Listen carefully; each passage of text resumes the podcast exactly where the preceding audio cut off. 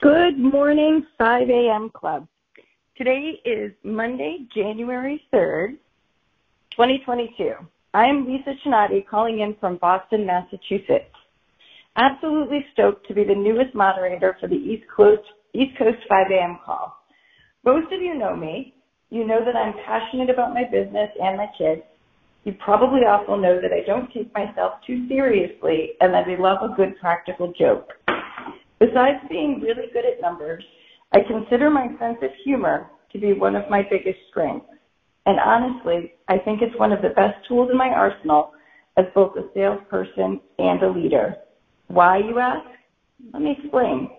You see, when humor is used the right way, when it's light-hearted, respectful, and positive, it has the following impacts.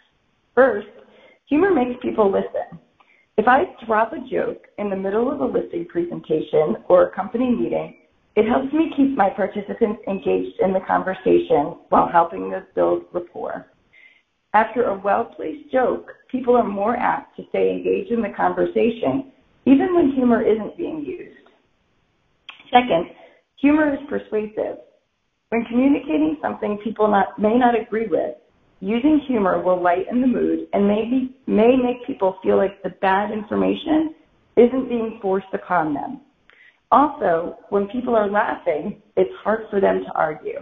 And if they do, it's often in a less aggressive way.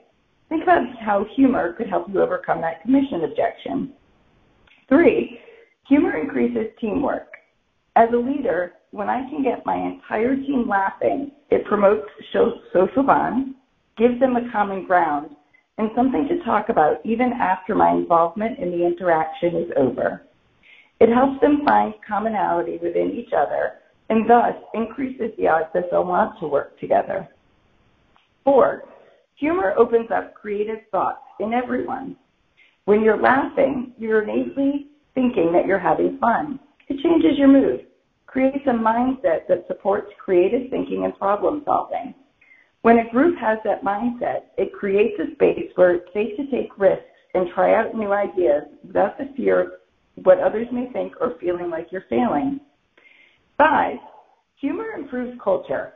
I mean, this one speaks for itself. Who doesn't want to have fun at work? Finally, humor reduces stress. There is a reason for the old saying that laughter is the best medicine. There is solid research showing that humor reduces blood pressure and creates chemical changes within the brain. Who wouldn't love a good natural high? So now that I've wrapped up this call for the morning, I'm going to go back to sipping my coffee. Why, you ask? Obviously, it's going to make me more confident to face the day. So that's what I've got for you guys. Go out there, crush the day, and remember to have a little bit of fun and absolutely love what you do. See you tomorrow.